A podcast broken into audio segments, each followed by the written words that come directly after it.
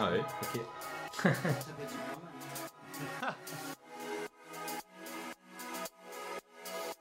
Vous écoutez le podcast Les Voix de l'hémato, une série d'échanges signée AIH, l'association des internes en hématologie.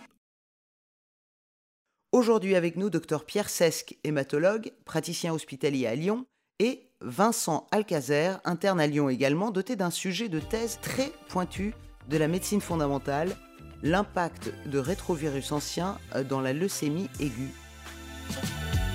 Bonjour Pierre. Bonjour Sarah. Bonjour Vincent. Bonjour Sarah. Bon Pierre, du coup, euh, est-ce que tu peux nous, nous, présenter un petit peu, voilà, rapidement, euh, bah, ton parcours et euh, voilà ce que, ce que tu fais actuellement en hématologie? Moi, je suis donc praticien hospitalier au centre hospitalier Lyon Sud. J'ai été interne à Lyon Sud, en fait essentiellement à Lyon. Euh, j'ai ponctué mon internat par euh, un an de Master 2 euh, à Montréal, dans l'équipe du, professeur Johnson.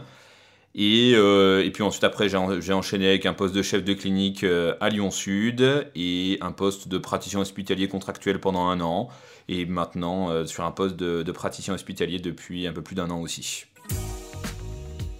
Donc actuellement, là, ton, ton activité, c'est une activité un petit peu mixte, tu fais un peu de, de recherche, comment ça se passe du coup? Oui, en fait, euh, mon activité, c'est vraiment, un, je trouve, un, très bon compromis parce que j'estimerais à peu près à 80% de d'activité clinique classique, consultation, tour dans le service, participation aux et aux astreintes. Et à côté, 20% de, de, recherche clinique. Alors, c'est pas dans mon emploi du temps euh, euh, sanctuarisé, mais ça se fait sur les moments où je suis un peu moins présent dans le service ou à côté s'il y a besoin.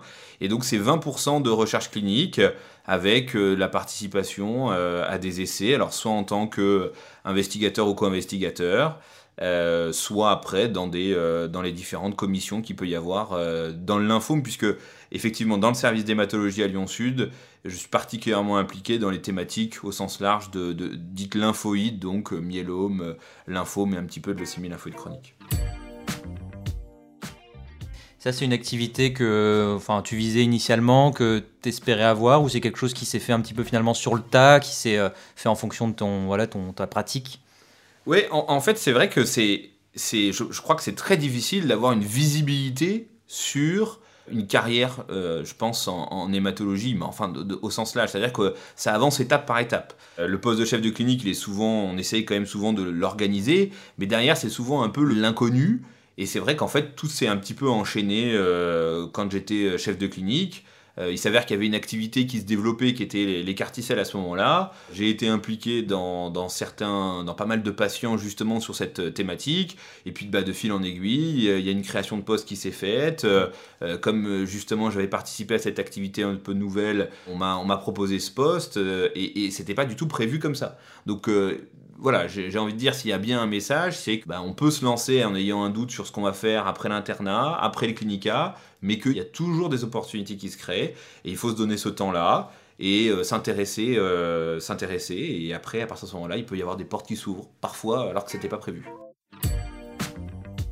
c'est vrai que c'est, on, a souvent des, gens qui, des jeunes internes qui viennent nous voir ou même externes et qui nous disent bon, euh, j'ai envie de faire hémato à Lyon, mais ou à Paris ou une autre ville, hein, mais euh, est-ce qu'il y a des postes? Euh, c'est vrai que s'il y a bien un message du coup, c'est qu'en fait on n'en sait rien et que les, opportunités se créent au fur et à mesure. Et puis, et puis je pense pas qu'on puisse vraiment, quand on commence des études euh, d'internat en hématologie par exemple, je crois, enfin c'est difficile de se dire on va faire une thèse de sciences à tel moment, un master 2 plutôt, une thèse de sciences, puis après tiens mon clinica je vais bien le caser là. Il y a quand même des, des événements dans la vie qui viennent un peu perturber les choses. Ça peut être professionnel, mais ça peut être aussi familial.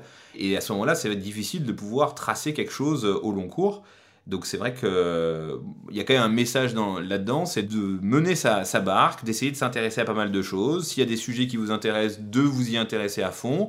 Pourquoi pas de demander à faire des Master 2 Il s'avère que ça peut après se, ponctuer, pourquoi pas, d'une thèse de science. C'est d'ailleurs souvent le, schéma. Hein. C'est des internes qui se disent bah, je finis un, Master 2, le sujet les passionne, ils trouvent que la recherche c'est intéressant, et ils se disent ah bah tiens, je vais faire un Master 2 dans la foulée, etc. Pour te donner un exemple, moi j'ai commencé en étant interne, j'avais même pas de Master 1. Et en fait, je me suis rendu compte, non pas que c'était obligatoire, mais que ça pouvait apporter une plus-value, que quand, on s'intéressait un petit peu à, la spécialité, on pouvait des fois euh, regarder ce qui se passe au niveau de la physiopathologie, au niveau de la recherche plus fondamentale. Et c'est pour ça que j'ai rattrapé tout le cursus en faisant un Master 1 et un Master 2 pendant mon internat, parce que je trouvais que quand on, voilà, quand on était intéressé dans la spécialité, on avait envie d'aller plus loin, et ça passait par euh, un Master 2, un Master 1, un Master 2. Est-ce que tu penses que euh, cette étape finalement du, Master 1, Master 2 a été un petit peu obligatoire euh, pour toi ou euh, une condition, on va dire, pour avoir un poste derrière? Je, crois, je crois pas. Je crois que parce que ça s'est vraiment fait. Tu, tu vois, cette étape Master 1, Master 2, c'était pas obligatoire, je crois, pour, pour, pour être chef de clinique. Et ça m'a pas été utile. Enfin, en tout cas, je ne crois pas que c'est sur ça que euh, j'ai pu obtenir les postes d'après. C'était vraiment sur les, les, occasions qui se sont créées au cours bah, de l'internat puis ensuite du clinica qui ont fait que derrière, euh, je me suis intéressé à des, des thématiques précises et ensuite derrière, ça s'est enchaîné comme ça. quoi. Euh, mais après, là où tu as raison, c'est que c'est une base qui est intéressante pour justement mieux comprendre la recherche clinique. Et parce que quand on fait des, des projets de recherche clinique, il y a derrière un substrat physiopathologique, mm. il y a parfois des analyses biologiques euh, ou, ou, plus poussées de biologie moléculaire ou de cytogénétique, et que ça, si tu maîtrises pas un minimum les mm. outils qu'on peut apprendre éventuellement en Master 2, même si c'est que euh, juste effleuré, mm. c'est peut-être un peu plus compliqué. Ouais, parce qu'on a une spécialité qui est quand même euh, très biologique et finalement même pour la pratique clinique, c'est pour ça qu'on en fait beaucoup en hémato des Master 2 rien que pour la pratique clinique, avoir un M2, c'est enrichissant pour euh, effectivement mieux comprendre euh, certains essais euh, et certaines études. Moi, je, suis assez d'accord là-dessus. Moi, donc, du coup, je m'appelle Vincent, je suis interne en hématologie à Lyon également. Je me suis donc arrêté après, en fait, j'ai fait trois ans d'internat et passé mon, mon, M2 après la troisième année. Et en fait, j'ai fait un M2 d'immunologie où le sujet m'a vraiment beaucoup plu. Et donc, pendant mon M2, en fait, j'ai décidé de passer ma thèse de médecine et de demander euh, un financement pour faire une thèse de sciences pour enchaîner en fait pendant l'internat. Et du coup, donc j'ai pu avoir un poste d'accueil INSERM pour faire une thèse derrière. Donc je me suis arrêté deux ans supplémentaires pour euh, enchaîner sur une thèse de sciences. Et puis j'ai repris l'internat là tout juste cette année. En gros, bah, il me reste donc deux ans d'internat. Et donc je finis ma thèse sur une année. Et euh, après, j'aurai une année pour, finir l'internat pleinement. Et c'est vrai que du coup, bah, je rejoins un petit peu déjà euh, ce que tu disais, dans le sens où moi, à aucun moment, en début d'internat ou même après, je me suis dit euh, que j'allais planifier un petit peu euh, toute ma route pour le poste que j'aurai derrière. En fait, actuellement, le poste que je vais avoir derrière, j'en sais rien, mais bah, au fur et à mesure, bah, pendant que j'étais interne, bah, j'avais pas de M1 comme toi, donc je l'ai fait pendant l'internat. ensuite, j'ai fait le M2 parce que bah, voilà, le sujet m'intéressait, j'avais envie d'avoir un contact avec la recherche fondamentale et et de voir comment ça se passait. Et c'est vraiment en fait pendant le M2 que ça a été un, déclic où euh, vraiment j'ai adoré le projet et, euh, et je voulais pas m'arrêter en fait au bout d'un an, j'étais un peu frustré. Et donc après bah, j'ai tout fait, euh, tout s'est enchaîné pour que bah, voilà, je, puisse m'arrêter pour aller plus loin. Et, sachant que, derrière, j'avais aucune idée des, portes que ça allait potentiellement pouvoir m'ouvrir ou de, de, ce que j'allais pouvoir faire derrière. Quoi. Ouais, je pense que c'est vraiment ça qu'il faut retenir, c'est qu'on peut pas anticiper euh, trop à l'avance en se disant ça va, euh, je vais faire ça, ça va me permettre d'ouvrir telle porte. Mm. Il, faut, il faut avancer en fonction de ses centres d'intérêt. Ouais. Moi, je vois rien qu'avec bah, le, fait de faire la, mon côté, donc la thèse de sciences, en fait, euh, bah, derrière, j'ai été en contact avec des gens qui avaient eu des parcours très différents. Donc, bah, bien sûr, on a les, cliniciens qu'on connaît qui, qui, font de la recherche clinique, mais bah, j'ai vu des, des, gens qui étaient partis bon, bah, dans l'industrie pharmaceutique, des gens qui avaient monté des startups, en fait, et qui ont fait après la recherche et développement plus dans des biotech, des gens même qui ont viré complètement euh, INSERM, recherche euh, fondamentale. Et en fait, euh, bah, voilà, le fait de, faire quelque chose qui nous plaît et qu'on aime bien, on va être en contact avec des personnes autour qui vont repérer ça et qui vont nous donner des opportunités qui vont s'ouvrir. Et, je sais bah, que bah, pendant la thèse, j'ai eu d'autres voies qui se sont ouvertes que j'aurais pu prendre, que j'aurais jamais pensé au début. Il se trouve que je suis quand même euh, très attaché à la clinique et que euh, j'ai envie de faire de la greffe plus tard. Donc euh, voilà, je, je, suis plutôt dédié à, retourner au CHU et en clinique, mais on peut pas s'imaginer en fait les portes qui peuvent s'ouvrir quand on est drivé par voilà ce qui nous plaît, ce qu'on a envie de faire. Quoi. Donc, et puis, et puis je crois, enfin, j'ai l'impression qu'il y, y, a des services. Alors ça, c'est très fonction de du lieu où, l'internat est fait et puis des, différents centres hospitaliers universitaires, mais on peut mener une carrière, alors ça peut être de, praticien hospitalier, on en parlait, euh, où on peut avoir à côté de l'activité de, recherche, alors moi c'est essentiellement de la recherche clinique, mais euh, il y, a, cette possibilité-là du côté, on va dire, du lympho mais, et du LISA, c'est assez fréquent que les euh, essais qui soient menés soient menés avec euh, un investigateur entre guillemets un peu junior et un investigateur entre guillemets un peu plus expérimenté et senior. Et c'est souvent d'ailleurs des couples euh, entre un professeur, qui est du coup effectivement le, senior, et puis souvent un junior qui est que médecin à ce moment-là. Parfois il restera médecin d'ailleurs, mais ce que je veux dire c'est que on a ces couples-là et ça permet vraiment d'appréhender un peu en douceur et avec des gens très expérimentés qui peuvent nous apporter un peu leurs compétences à ce monde de la recherche clinique en étant euh, praticien hospitalier. Et ça, c'est un complément très intéressant à la pratique clinique. On ne délaisse pas du tout la pratique clinique, on est auprès des patients, on voit justement l'impact que ça peut avoir directement euh, nos essais et les essais qu'on peut euh, être amené à, diriger. Et ça, c'est vraiment, je trouve, un moteur et, quelque chose qui est agréable en se disant, bah, je ne fais pas que de la clinique, mais j'ai une petite part aussi de recherche. Ouais, c'est vrai que c'est super intéressant parce que bah, c'est de la recherche très appliquée qui on a tout de suite un impact finalement. Et là où en fait en recherche fondamentale et translationnelle, on est parfois un peu plus euh, confronté à voilà un espèce euh, d'immense euh, infini où bah, plus on va dans le fondamental, plus on est sur des choses qui vont mettre du temps à arriver en clinique, plus on est sur des concepts, plus on est aussi sur bah, des fois des, des, choses très très précises, sur 10 papiers qui vont dire quelque chose et 10 papiers qui vont dire l'inverse. Donc on, a un petit peu des fois bah, ce manque d'application aux patients qui en tant que médecin parfois peut un peu nous gêner.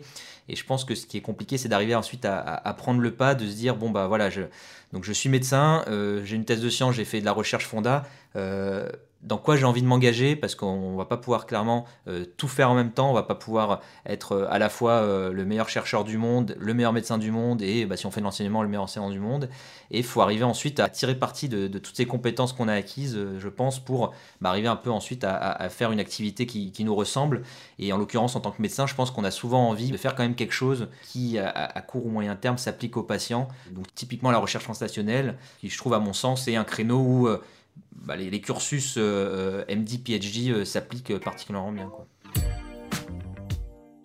Et du coup, d'ailleurs, Vincent, toi, qu'est-ce qui t'a poussé, puisque tu parlais de, ce point au moment du M2 où tu t'es dit, bah tiens, je vais peut-être poursuivre mon M2 avec une thèse de science. Qu'est-ce qui a fait justement que tu t'es dit, là vraiment, ça vaut le coup que j'approfondisse? Parce que le sujet était trop, c'était trop court, le M2 est trop court pour pouvoir mener à bien tes expériences ou ton, ton sujet Ou alors est-ce que c'est de se dire, bah en fait j'ai encore envie de pousser un peu plus loin euh, ou bien en fait parce que j'aime bien manipuler. Tu vois qu'est-ce qui t'a en fait il y avait vraiment euh, plein de plein de choses une série d'événements qui ont fait ça. Et effectivement déjà le, sujet en soi bah, on n'était pas du tout arrivé au bout et chanter qu'on était au début de quelque chose euh, qui pour moi avait de l'importance.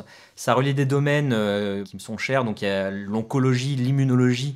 Et puis en fait ça a relié un petit peu aussi la virologie puisque je me suis intéressé aux rétrovirus endogènes qui sont donc intégrés dans, dans notre génome et euh, il y avait un petit côté, un aspect aussi euh, médecine évolutive en fait, parce qu'en s'intéressant à ces rétrovirus, on se rend compte bah, que voilà, on peut faire, on peut remonter en fait à, nos ancêtres, euh, même on peut remonter jusqu'aux amphibiens. Donc, donc il y avait toutes ces, parties qui finalement étaient sur un côté science fondamentale qui, que j'aimais beaucoup et, que je voulais prendre le temps d'approfondir. Et c'était vraiment le moment rêvé, parce que c'est le moment où en fait on peut avoir des financements pour s'arrêter et pour faire ça. Et associé à ça, quand même, il faut le dire, un labo euh, d'accueil, euh, donc j'ai fait ma thèse de sciences euh, au CRCL, donc dans l'équipe de Christophe Co. donc un labo d'accueil qui m'a donné un environnement où en fait j'étais bien, où tout simplement j'avais le temps de réfléchir, de, de, faire la recherche, où j'ai pu mettre à la bioinformatique et, que, qui est une, voilà, un domaine aussi que j'aimais beaucoup l'informatique, je, faisais un peu de programmation avant et, j'avais vraiment envie de continuer là-dedans. Et puis ben voilà, un environnement vraiment fécond où on peut euh, avoir le temps de réfléchir, de se poser sur les choses et, d'évoluer un peu au rythme de la recherche, qui est un rythme quand même plus lent, beaucoup plus lent que, la clinique.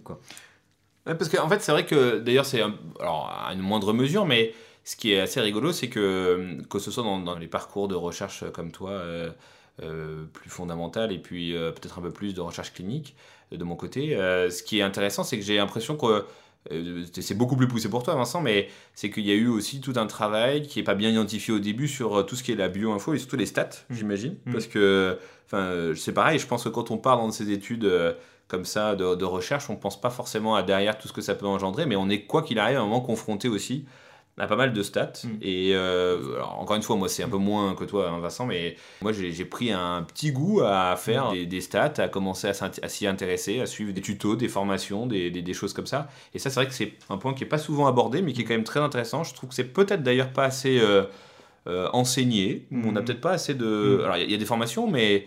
Mais c'est peut-être pas assez poussé dans nos Mm. études. Je sais pas ce que tu en Oui, penses. c'est vrai que c'est on a une formation donc de lecture critique, mais qui finalement euh, est souvent enseignée de façon un petit peu euh, en fonction des facs, hein, bien sûr. hein, je, je vise pas du tout les profs de, de LCA, attention. Mais euh, bon, c'est vrai que c'est pas forcément ce qui nous intéresse le, le plus, en plus nous en tant qu'étudiants en médecine à, à tort. hein. et on s'y intéresse finalement peut-être un peu plus tard, où là, ben, dans l'internat, ben, on a la formation, c'est dans les services et on n'a Mhm. pas vraiment de choses prévues. Et c'est là que l'occasion du M2 notamment, c'est de prendre le temps de se poser sur les stats, sur l'analyse d'articles et sur vraiment faire ces stats un petit peu pour se rendre compte de comment on peut un peu manipuler les données, Mhm. comment les études rétrospectives, bah voilà, on peut euh, f- faire dire un peu ce qu'on veut quand on a 50% de données manquantes et euh, qu'on les retourne un peu dans, dans le sens qu'on veut.